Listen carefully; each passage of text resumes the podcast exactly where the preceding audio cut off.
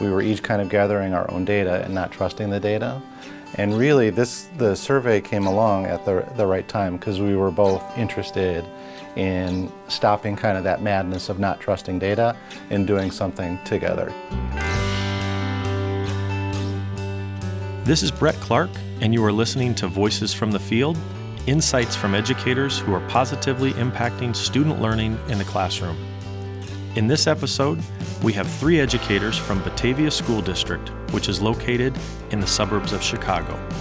We have the union leader, the superintendent, and the curriculum director, all talking with Mary McDonald, a senior director at the Consortium for Educational Change. The group has been on a labor management collaboration journey for many years. They describe where they are as a district, how far they have come together, and their willingness to continue to build strong relationships that ultimately benefit students. Why don't all of you introduce yourselves and give us a little background about who you are and how long you work with the district and some of your uh, positions that you're in as well? Sure, I'll start. Um, my name is Lisa Hichens, and I'm the superintendent of schools here in Batavia. This is my fifth year as the superintendent. Before that, I spent my career at the high school as a teacher, dean, assistant principal, and principal at Batavia High School prior to becoming the superintendent. So um, I think that's an interesting panel that you have here because we all have our roots as high school teachers at Batavia High School. Yes, I'm still a teacher at Batavia High School. I'm Amy Biancarri, and I am the president of the Batavia Education Association and also an English teacher. I teach half time. Um, and I've been in the district for 15 years. I've been president of the union for four, and prior to that, I was the vice president for three years before that. I'm Brad Newkirk. I'm the chief academic officer here in Batavia and I was an English teacher, a, colleague in the department with Amy. I started there 17 years ago um, and was the department chair, assistant principal, and now chief academic officer for the district. Well, great. No, it's a good good panel for us to sort of dive into this work about. Um, why don't you give us a little history about the working relationships of um, of all of you in Batavia? Sure. I'll. Um, I'll go back to when I was the principal and when when you talk about working relationships, I'm assuming we're talking about the union management partnership. I would say it's when I look back at when I was the principal five years ago, six years ago, it's so different now because it was very much just focused on the problem solving, the reactive. Here's something that happened, and let's figure it out because that's that was really the nature of my relationship with my building reps at that time. It wasn't working together to build better systems for students. It was really, here's a problem, we have to solve this. And I think over the past five years, that has really shifted, and um, our journey in, has included many advisory committees. So you have a lot of AC, AC is the acronym, just, um, many advisory committees. We have the professional learning, we have CAC, Curriculum and Assessment Advisory Committee, and all these committees, even though some of them were there in name before and they were doing good work, now people, I think, see that there's a place for all of the problems to be solved at the level where they should be solved. So if there's an issue related to curriculum, there's a co- collaborative group um, with our partners that we solve those problems together. So, um, and then I'm just rambling here, but I'll also say a big piece of it is the relationship between the building reps and their administrators. So they meet very often, and they have um, they also approach um, their problem solving from let's own this problem together if there is a problem to be solved, but they also are proactive and they work together to build systems that make their um, the experiences great for the teachers and the students. So they everybody's taking a proactive approach where I didn't see that at all before. Mm-hmm. Lisa, would you give a little exa- uh, information about the size of your system and the community as well? Sure. Um, we serve about 6,000 students. We have about 700 staff members, and we have eight schools one high school, one very large middle school, six elementaries. Um, people say they that there's community pride probably everywhere you go, but we really mean it in Batavia. Like you look at our water tower, we have a bulldog on it. Um, people, the the mayor tells us that he interviews all the families that come in, or many of the families, and nine out of ten families that move to Batavia move here because of the schools. So people have pride, but they also have really high expectations of the school district, and so we feel that um, you know as educators, it's we always have to be improving um, to to make sure that people are satisfied, and they seem to be satisfied. Okay, great. And Amy, you mentioned something. She mentioned something about uh, union reps or building reps. What kind of uh, group of people was that? How many people was that working with? Uh, we have two building reps in every elementary building, and then we have six in our middle school and eight in our high school. And um, one of their uh, responsibilities is to meet with their building principal at least once a month, but many often do more than that. And um, we've been working on, as Lisa said, being proactive rather than reactive and really getting beyond the bread and butter type issues and looking at like okay what systems will work better? What um, really benefits our students? What do we want to see? Like what do we want this to look like? And one of the big big big cornerstones of um, people feeling like they have a, uh, a stake in things and and feeling like they uh, are doing good work is that teacher voice and that educator voice.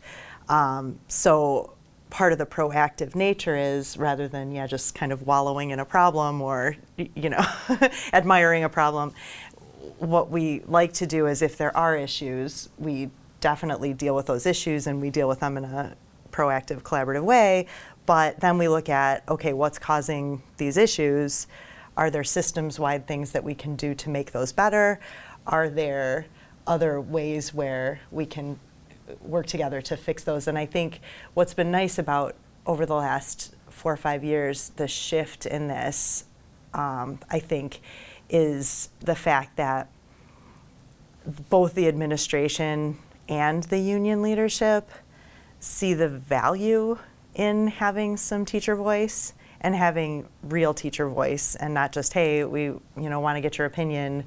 Thanks for your opinion. Now we're going to do whatever we felt like doing. so I think that, that there's a lot of there's a lot more trust because of that because these um, you know Lisa was talking about the acts. We have CAC and PLAC and ATTACK are our acronyms for those, which I know they sound ridiculous when you say them out loud. Um, but those those groups are very um, representative where there are usually half teachers, half administrators, ATTAC, which is the administration teacher advisory council, and that is truly just created to make proactive. Hey, we've got issues going on. We have things. Let's let's figure out how to have productive conversations around them and and get out ahead of things.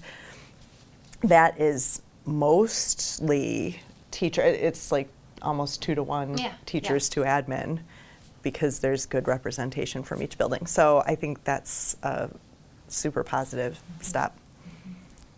And I would say that a lot of our conversations, I started this role, you know, seven years ago. And when I first started, a lot of our conversations with our association partners were about, you know, missing a 30 minute lunch or, you know, kind of the nuts and bolts of some union contracts. And what I've seen change uh, in the last four years, probably especially, is the conversation is really centered on teaching and learning issues. So, what is going on with our curriculum? How can we improve instruction in our classrooms together? What supports do teachers need in dealing with standards changes that have changed very rapidly? How do we cope with assessments that have changed pretty rapidly and extremely within our state? So, those types of, of pieces have really become probably the dominant part of our conversations, and some of those other things are being solved at the building level and uh, through those relationships that are built um, at the building level or the site level. Can I add something to that too? Because I think, Brad, it's absolutely true.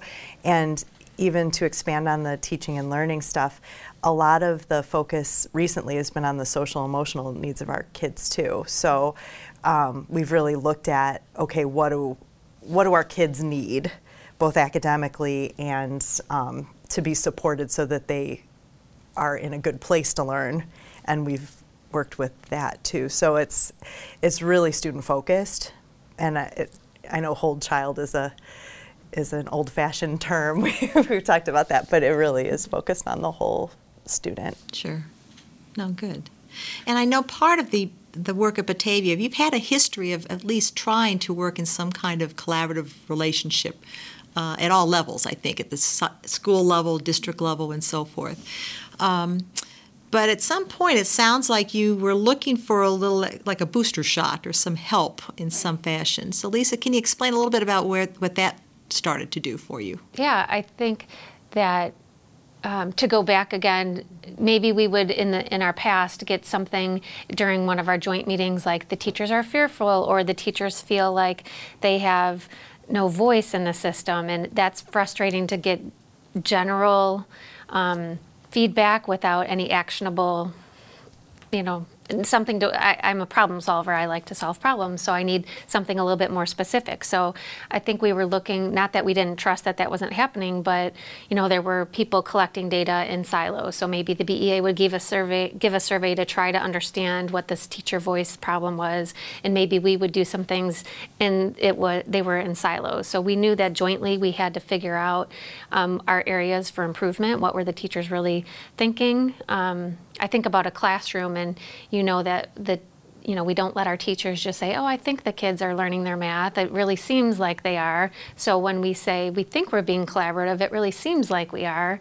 We don't like that's one piece of monitoring you know what what we're seeing, but we also needed some data and some actionable data. So that's where that survey came in, and I think it came in at just the right time because we all committed to collaboration. We said this is one of our three pillars here in the district when you look our, at our strategic plan, and it's we don't want it to be something on paper. So we needed to get some feedback from teachers that we all agreed to give the survey together and process the results together. So you're talking about the Rutgers and Cornell University research survey on that studied the impact of this collaborative partnership. Right, that's exactly what I was talking about, where we, we knew that we needed to jointly um, give a survey, and so that's the one that we selected. So what did you learn from that survey? How did you use that information?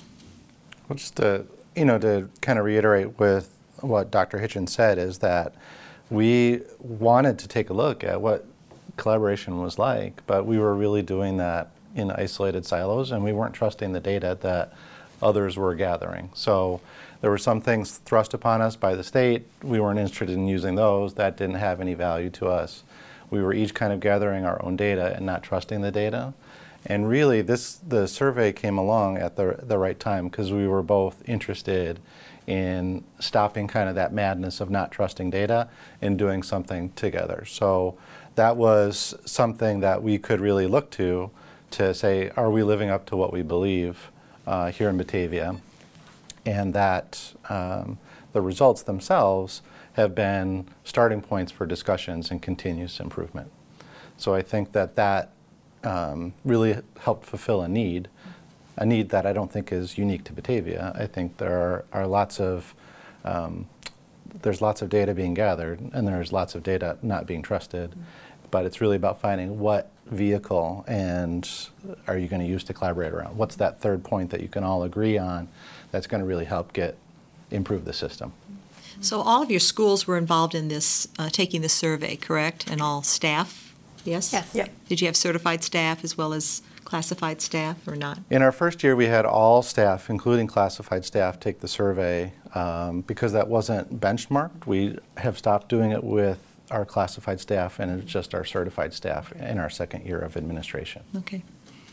So what do you think were the top key points that you, uh, you found most beneficial to kind of work off of, data points? I think that um, it broke things down into categories and by school in ways where we could look at the data and see okay, what schools had strong relationships between the union and the administration, what schools um, had good cultures where people felt safe and supported and had what they needed, and then the ones that didn't feel that way, it broke it down so that we could really start to look at without accusing anybody or you know like playing the blame game or, or doing any um, like oh we're going to bring you in and tell you what you need to do. It, it really mostly started a conversation where we could talk.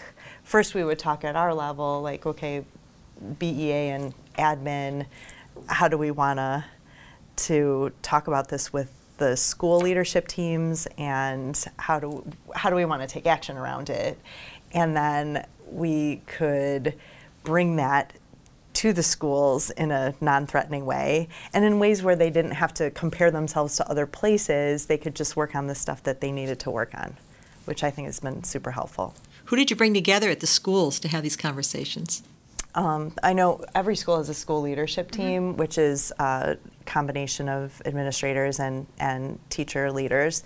And they went through the data and talked about what goals they wanted to set and what things they had to work on. And that was helpful. And, we also asked them to share it out with the rest of their staff after they had processed, processed it as a leadership team.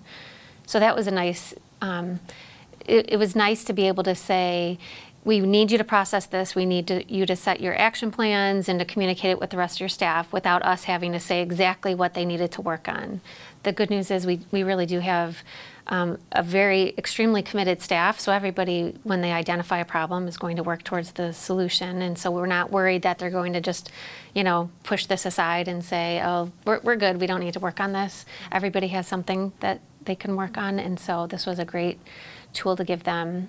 And then I would add at the at that attack group, the administrator teacher advisory council. So we tackled um, one of the specific um, points on the survey showed that all of the teachers viewed the administrator union, the union management relationship in a much more positive light than we did, the administrators and the the, union actual reps. union people. and so we had everybody in the room and we're like, okay, the good news is everybody thinks that things are going really well, but relatively speaking, we're not doing so well in this area. Is why why do you think we rated our own relationships lower than what other people see.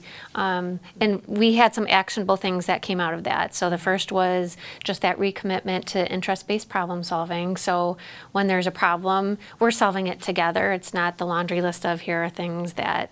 You know, need to be solved by you or you. It was we're going to solve this together. So the interest-based problem solving was one piece of it, and then um, were you going to say something to Oh, that? I was just going to say we actually trained all of our uh, reps and building principals on interest-based problem solving because we know how to do it from bargaining and Right. from you know from other things, but it's a very small number of people who had those tools. Right. So that was something that was like I think the most directly positive actionable step in the first round. I agree. Yeah. And we're continuing that work because, you know, part of really getting into interest-based problem solving is having hard conversations with one another. So this year our focus is on training that group to have those hard conversations because it's not intuitive, it's not always easy, but it's really necessary if you're going to be honest with one another and truly engage in collaborative problem solving. So we've had a, a couple of rounds of training. I feel each one has given us a better basis for true problem solving and not just being nice to each other. Yeah, and also this is the second year we've done the Rutgers survey, so we could compare.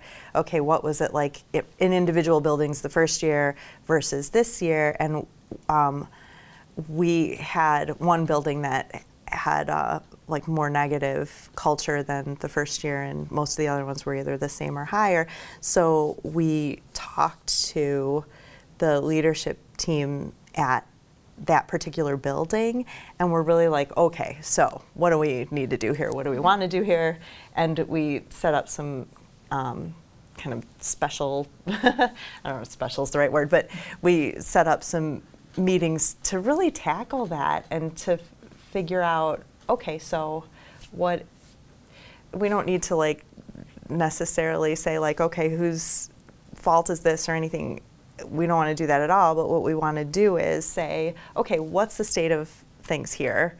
How do we make this better so i right it's was not super helpful. that's a good example of um, this year we one school did need extra attention and it wasn't um, in a punitive way it was and it's very much not at the building level us versus them. We added that third person who is the data. So it's us the two groups together versus the data. How are we going to you know change our this is how we're perceiving our culture. It's not one person's fault. It's not one group's fault. It's everybody looking at this data and saying, all right, let's fix this together.